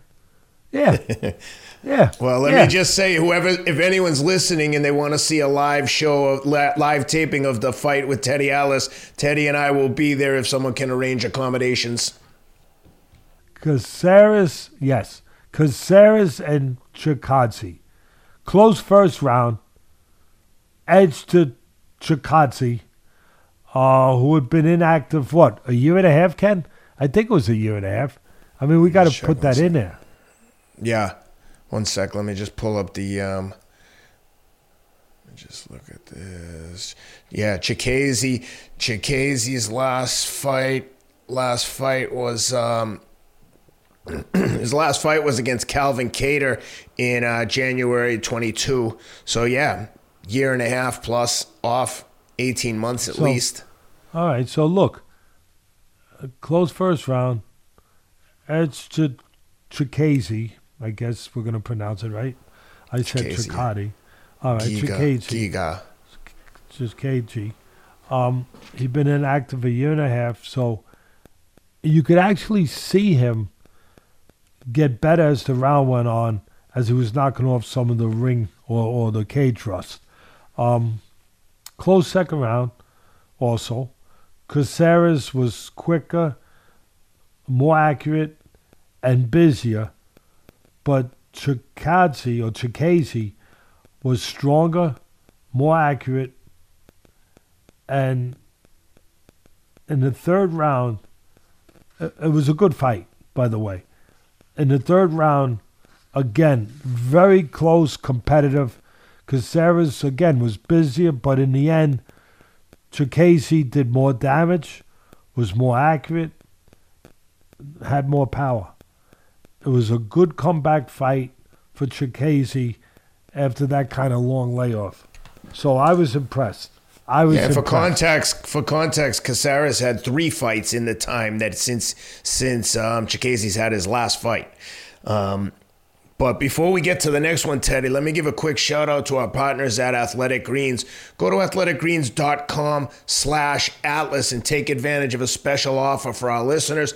10 free travel packs of Athletic Greens with your first purchase. Athletic Greens is the one all in one green drink, multivitamin that you drink in the morning. Couldn't be easier. Made from all whole food sourced ingredients, which is the key. Food is nature's vitamins. Athletic Greens use only the highest quality uh, fruits and vegetables to derive the product. We've been on these guys for a long time. We've been working with them since we started. Athletic Greens. If there's only one, if you're only taking one supplement, you should honestly, you should make it Athletic Greens. Go to athleticgreens.com slash atlas to take advantage of the offer. 10 free travel packs with your first purchase. Key if you're flying to Australia for a big UFC fight. All right, Teddy, let's talk about the co-main. Co-main, our man, Anthony Lionheart Smith in tough per usual against Ryan Spann in a rematch. Uh, bad blood in the first fight. These guys don't really like each other, or they didn't prior to the fight. Uh, there was a lot of sportsmanship shown in the fight, but Anthony Smith gets a razor thin decision. He- he- this fight could have easily gone either way. Um, you know, I, I think Anthony would probably be the first to admit not his best outing, but he did enough to get the win. Split decision, as close as it gets. How'd you like it? What'd you think? as you stated, first of all, Smith's a friend of mine and of ours, and I like him a lot. I put that right out there. As a person, uh, just like I like Chael Sonnen, uh, and I like all the commentators, quite frankly, at UFC. Michael I don't- Bisping. I think their partners, Bisping and Smith, Yeah, have a podcast together. Yeah, he's great. Every one of them. Every one Great guys. and um, Jon Anik is heading it all up, and of course Rogan and DC and and Gomez and just all of them, all of them, and um, Megan Olivi, but Olivi. So, but besides being great fighters, um, obviously Charles retired. I love them because they're very intelligent and good people and very good commentators. Um, as I said, all the UFC fighters have that in common. But I need to say that are we saying Spawn or Spann? Spawn, I guess. right? Spann. I, saw, I, I, I thought it was Ryan Spann, but I mean, yeah. No, no, you're probably right. Betting could be against me with pronunciation, you're not exactly going out on a limb. It's not, you know what I mean? It's not like you're, it's not like you're going and picking a, you know, a, a long shot horse. Um, you probably got a good shot of being right. I need to say that that Spann gained my respect also for showing his class and the kind of man that he is. Um, in some ways, it may have cost him the fight, and I'll break the fight down. After the first round, that was a great round for Smith. Great round for Smith, who showed actually some of the adjustments, new adjustments and tweaks uh, to his style and approach that he had been talking about. You know, they say you can't ta- teach an old dog new tricks, and he was looking to defy that. I had just tweeted you cannot sleep on on Spann because he's explosive with his power. And sure enough, early in the second round, he hurts Smith, he drops him, and Smith's left eye is damaged badly. And just about closed. And Spann either because he didn't want to get reckless or maybe out of respect. Maybe honestly, you know, too respectful, at least while in the cage. Because afterwards, of course, it's a different different situation, course. But he didn't go in for the finish, where it looked like Smith just really at that point couldn't defend himself. And Spann let him off the hook. Yep, Then that's exactly right. Yeah, and uh, to me, that's the story of the fight. Agreed. Then before before the third round, and this is the story too. The third round is also the end of the story. Before the third round, the doctor looked at Smith's eye and gave him more time to recover. And in the third round, again, both fighters were cautious, which obviously I understand from Smith. But I thought that Spann should have been stepping on the gas more. And Smith, to his credit, he used good timing in a slower paced round, but he used very good timing to land some jabs, some, left hands. But Spann was Spann has that great erase I talk about, you know, um, power that can clean up mistakes fast, and um, which he showed obviously in the second round. I thought that Spann didn't put himself in position enough to use that great eraser. I, I just thought that, you know, he, he should have pushed the pedal to the floor a little bit more. I'm not telling him to be reckless, just a little more under the conditions and the circumstances. Having said that, I thought the Spann eked out a close third round. And I'm saying this so those people out there that say, "Oh, Teddy, you're saying that you're being, you're being, you know, with the ESPN, you're being bitter you, because you don't like them." Yeah, no, no, I I love Smith. I I love what I see of Spann, but I don't know him the way I love I know Smith. I don't know him the way I have a relationship with Smith. Yet I'm still saying that that I thought Spann eked out a close third round and probably won, for me at least, two to one. And you said it right. It was a razor thin fight. But it went to Smith, who's no doubt about it, his great heart kept him in it, you know. Uh, and again, great class shown by Spann, shaking hands, you know, during the fight after the second round. After the second round with Smith to show his respect for Smith. The fight was still going on, but he showed his respect for Smith fighting with one eye closed. And both these guys, undoubtedly, you know, are classy warriors. Um, uh, again, I felt it looked like Smith. At the end of the day, it just it felt like it looked like Smith, who's given us so many great, great moments in this sport, should think about being how close he is. I'm not telling him he's got to retire. I'm just saying that obviously I don't need to tell him he's a very intelligent man and he's got a great family and he loves his family and he makes that very clear.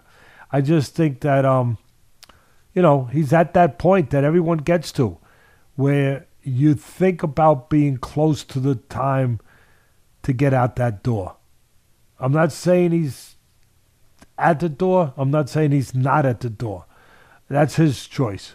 But I think that he's got to think about being close to the time to get out at 35 years of age, over 50 fights. I think he's got over 50 fights, Ken. Um, as I said, he's a great person, great family man. He's been in many wars. Um, that's it. He's great. Uh, whatever he does, I'll be supporting him. The fans will be supporting him. Uh, both these fighters are great, and um, it was a it was a very it was a very different kind of fight when Spann hurt him in that second round, and you saw the damage immediately to the eye, and you knew he was compromised the way he was, and to see Spann be that respectful and not just jump on him. You know, I mean, this is a blood sport, but he didn't go for the blood. You know, he he at the end that might have cost him. I don't know, but he you got to love him as a human being. Uh, maybe his coaches would have said, "I would have loved it if you would have been more, you know, show the, that humane side after the fight um, rather than during it. But uh, that's the way I saw it. Uh, I, I don't know what Yeah, exactly I'm was, going on in his head. Maybe, like I said, maybe it was respect. Maybe it was a combination of that and him just not wanting to go to the floor. Maybe that was part of it. Um, I'm just saying it how it appeared, but it was a very, like I said, it was very it had its unique, its unique dimensions to it because of that. Um, Yeah. Holloway and Zombie, wow. Yeah. What a rumble. All I could think was when Zombie, uh, so super close fight through the first two rounds, just absolute stand up war. Third round starts, and all I could hear in my voice was your head saying, sometimes when I, I hesitate, I want to say this carefully, when someone's almost looking for a way out, almost looking for a way out, they just go in with complete reckless abandon, like, I'm going to either win or die right now. And Zombie went out, went out and just winging. You could argue That's irresponsibly because he was winging, and But sure that- but enough, Max caught him. That's been his Yeah. MO. That's been his MO. Very competitive fight. Was super close. Zombie just was like, "We're ending this right." It looked like Zombie came out in the third round. It was like, "This fight's ending right now with either knockout I don't think that or him." with Zombie it doesn't stand that that way of that what you just said that I say and rightfully so in in certain cases. But in this case I don't think it fits. I wouldn't say he was looking for a way out, but I would say Zombie was. I think Zombie came out with the mentality of like the fight's ending right now, and I'm gonna end it. And if Yeah, I don't, oh. I'm probably gonna get stopped. And he got stopped. And Max Holloway, as always, classy as can be, helps the Zombie up. Max Holloway just came out of this thing. He was the winner of the whole event. He just came out looking Yeah, like a oh, was champ. great. But he's a champ. He's one of the nicest guys in the sport. Well, Zombie was a winner professional. too. Of the course, way he the got zombie, acknowledged by those people, the way he Yep. showed dignity and class at the end, laying his gloves down, that signifying that this would be his last fight, and the audience, the way they responded to him, it was his night too. I love Zombie's whole speech too, the way he's like, "Look, if I can't win, if I can't win and do the things, all I want to do is be the champion. If I, if if it ain't happening and it doesn't look like it is, then I've had enough." And uh, It was man, both their nights. It was a night for the two of them. for sure. Uh, it's a fight where one guy lost, but he still won the hearts of many, and he's earned that over the years of what he's given Yep. of himself. I think the best way to say it, to your point, Ken, just to put a, a final exclamation on that point, the best way for me to put that was when he came out kamikaze style.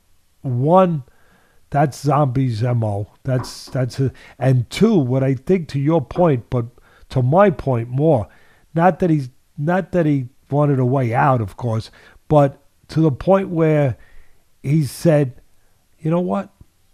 If this is a boxing match, I can't win.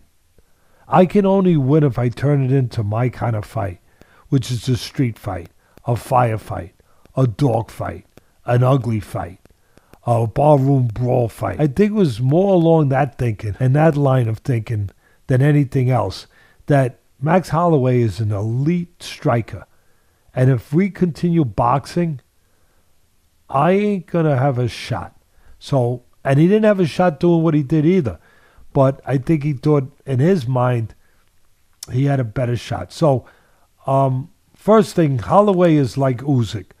You know, he's, I touched on it earlier. He's not just fighting for himself, but he's fighting for his people.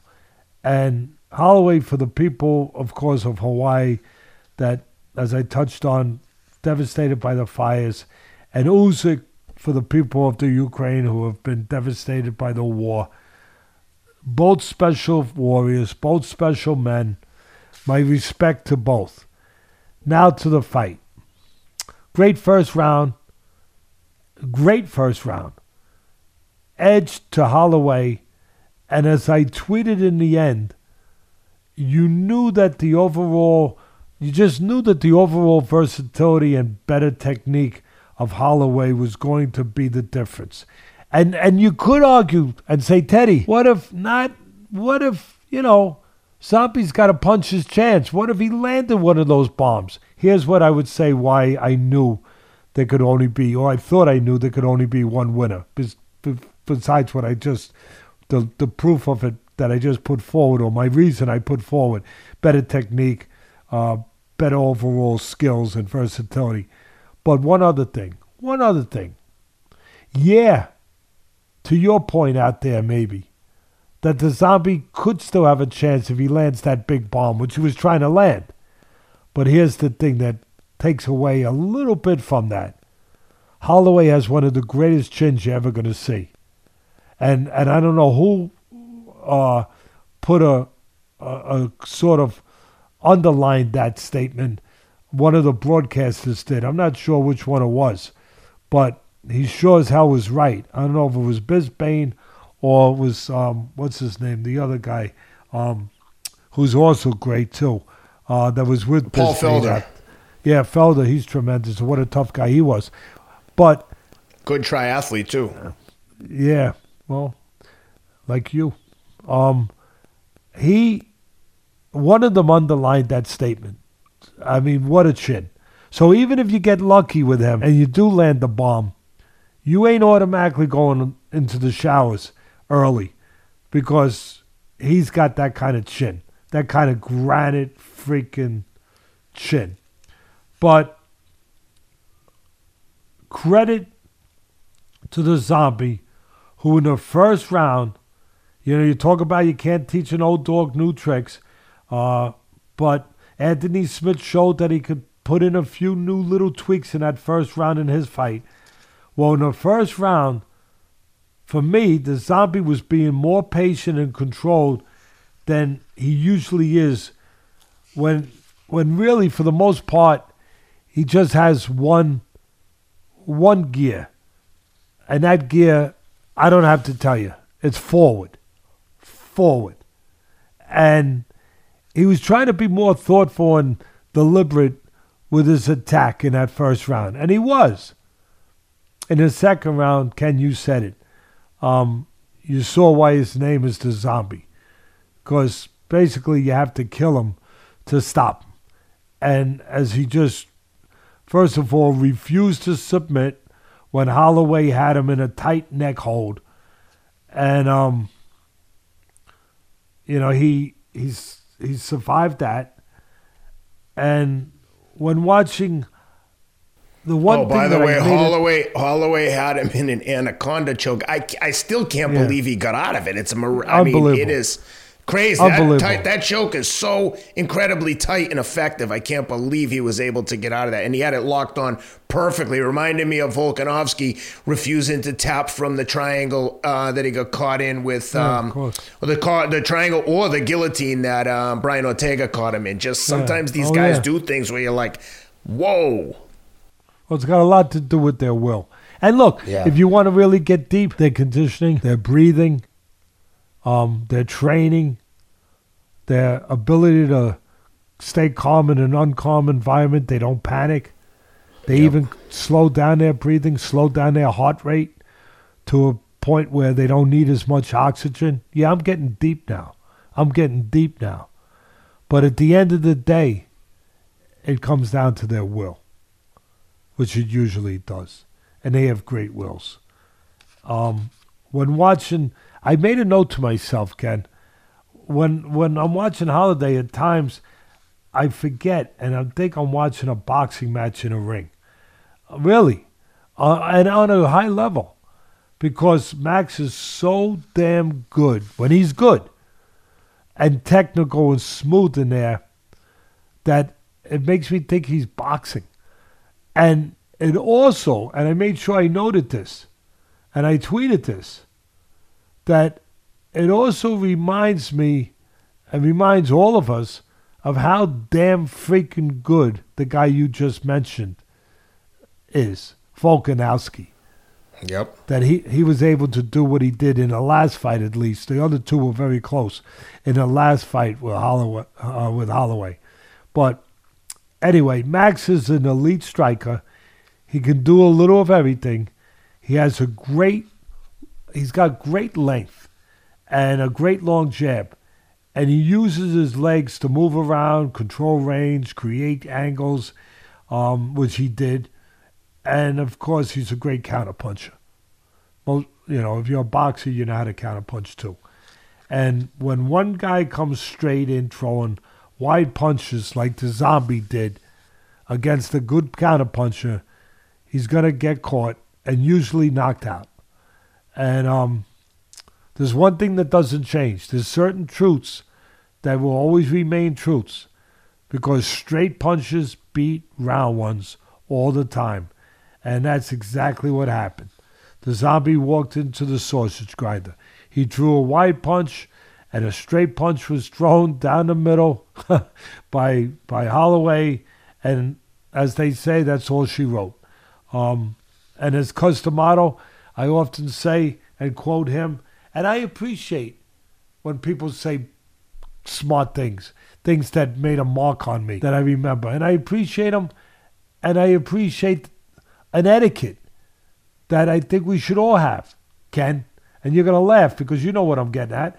But we should all have that when somebody is repeating somebody else's quote or idea or, or words simply, you should give them credit for being that person and not let people think that it was your words and created by you.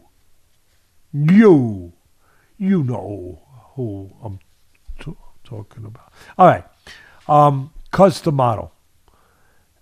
He used to say to me all the time, Teddy, when you have two tough guys and one is smarter, he becomes the tougher one also. And that's exactly beautifully displayed in this fight. Both tough guys, very tough, as tough as they get. But the one who's a little smarter, technically more developed, if you will, he becomes tougher. Holloway's a champion in every way, in the cage and in life. He fights like a champ. He behaves like one. All my respect and thanks to the zombie for a great career, teaching us all how never give up. You know, you heard the great Jimmy Valvano, and you know before he his great speech before he was while he was dying of cancer, and he gave that great speech, and it led to ESPN doing a great thing, a great thing, starting the V Foundation, which has raised hundreds, and Dickie Vitale, the great Dickie Vitale, he's a part of it, all of them. It's raised hundreds of millions of, I can't believe I'm saying, but literally hundreds of millions of dollars um, to try to come up with a cure for cancer.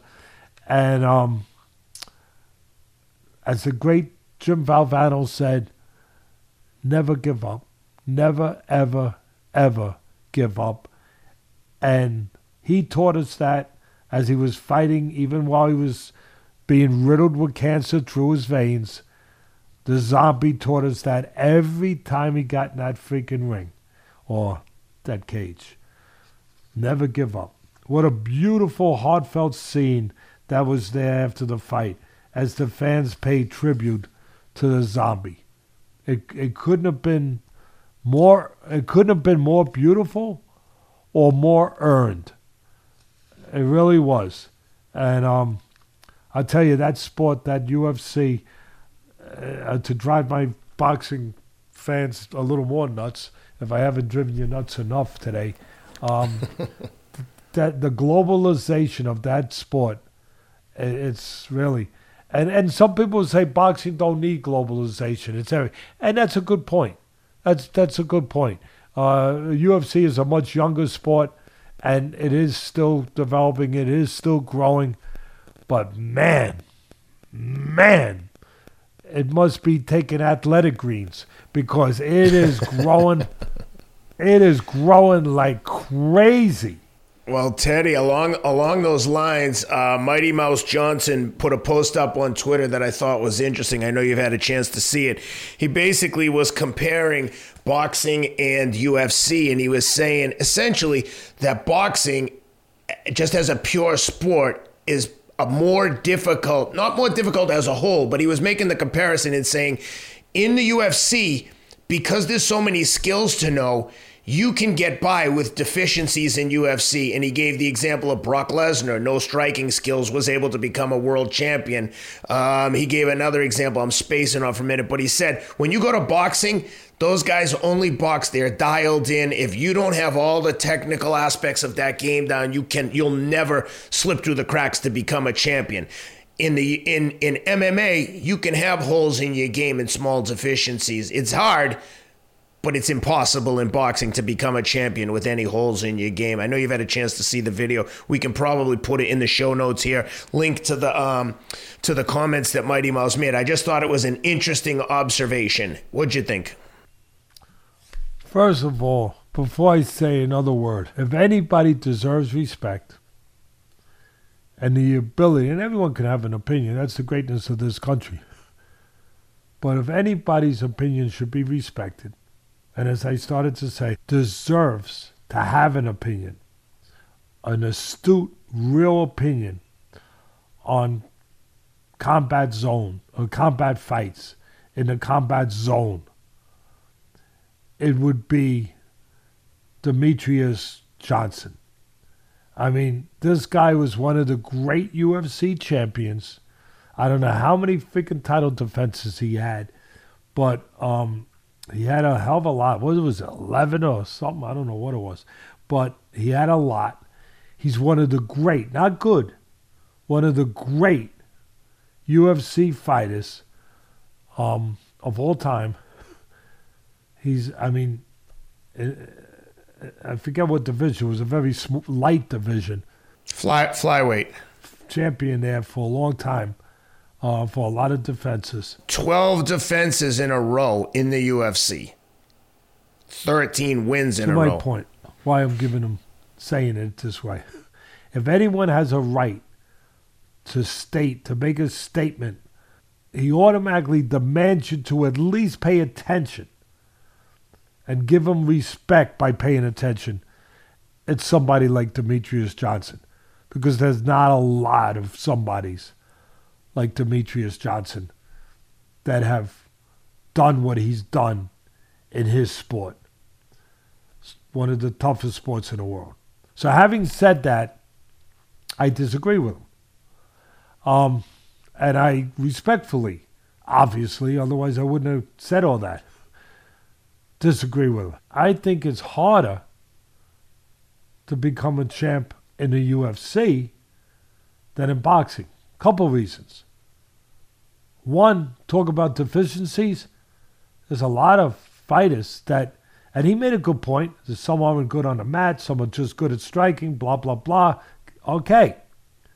There's a lot of fighters in my business, in boxing, that are not good at defense not good at counterpunching, not good at overall boxing. They're just tough, walking, strong, good punching, iron chinned, aggressive guys that win to a certain extent on that. But there's deficiencies in that game that will eventually be exploited. There, having said that, in my business in boxing, there are many more, much more access to a title. Way too many belts. I make jokes about it. You could go to Chinatown and buy a belt as, as, as quickly as you could get one from the WBC, WBA, IBF, WBO, Blagaboo, Kagaboo, Kadanu, Tadaru, uh, Big Bat, Big Bat, uh, Baba Bing there are so many damn titles in boxing that you have more access to a title. And it stands to reason if you have a quicker pathway or an easier pathway to a title, it can be easier to win a title. Number two. Number three, I we talk about it every week. And this is the strongest part of the argument. There's no free lunch in the UFC. You have one guy running things. He cares about one thing his brand, the fans, and the brand. That it's strong and it stays strong by having tough, competitive, evenly matched fights. We talk about it every week. In boxing, if you're with one of the, there isn't one guy running boxing. There's five power brokers. If you're with one of those, if you're privileged enough to be with one of those five power brokers that have their own network, their own promotional team, and everything that goes with it, you are going to be fed live meat. I've said it before. I'm not apologizing. It's like feeding time at the zoo sometimes. You're going to be fed, the lions are going to be fed live meat, raw meat, steaks. You're to, if you're with them, you're to be given soft touches all the way up to almost guarantee if you have any talent. Almost guaranteed, Ken. Who could argue with me on this? I'd like to know. Guaranteed to get you, almost guaranteed to get you to a title fight. And once you're at a title fight, then that's that's a big percentage of it. You get to the title fight. And the, just to get there, now you have a chance to win. And being that there's so many damn titles, you actually can choose.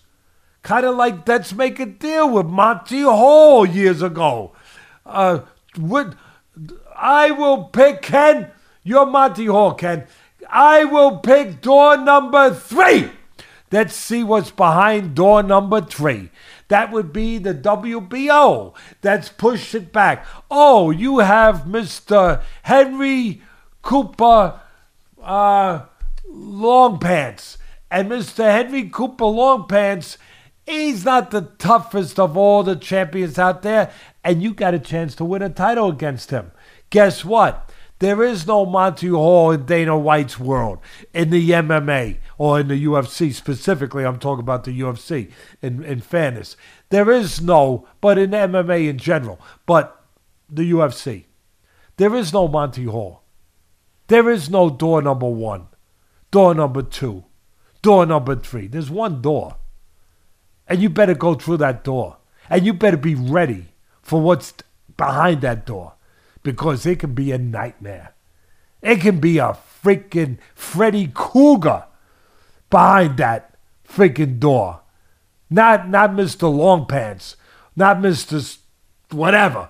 SpongeBob. I love SpongeBob, right? You know, you're not getting that. And look, there's a lot of great fighters in boxing, and most champions are qualified, but some less than others. And it's that way in, in MMA too. I know.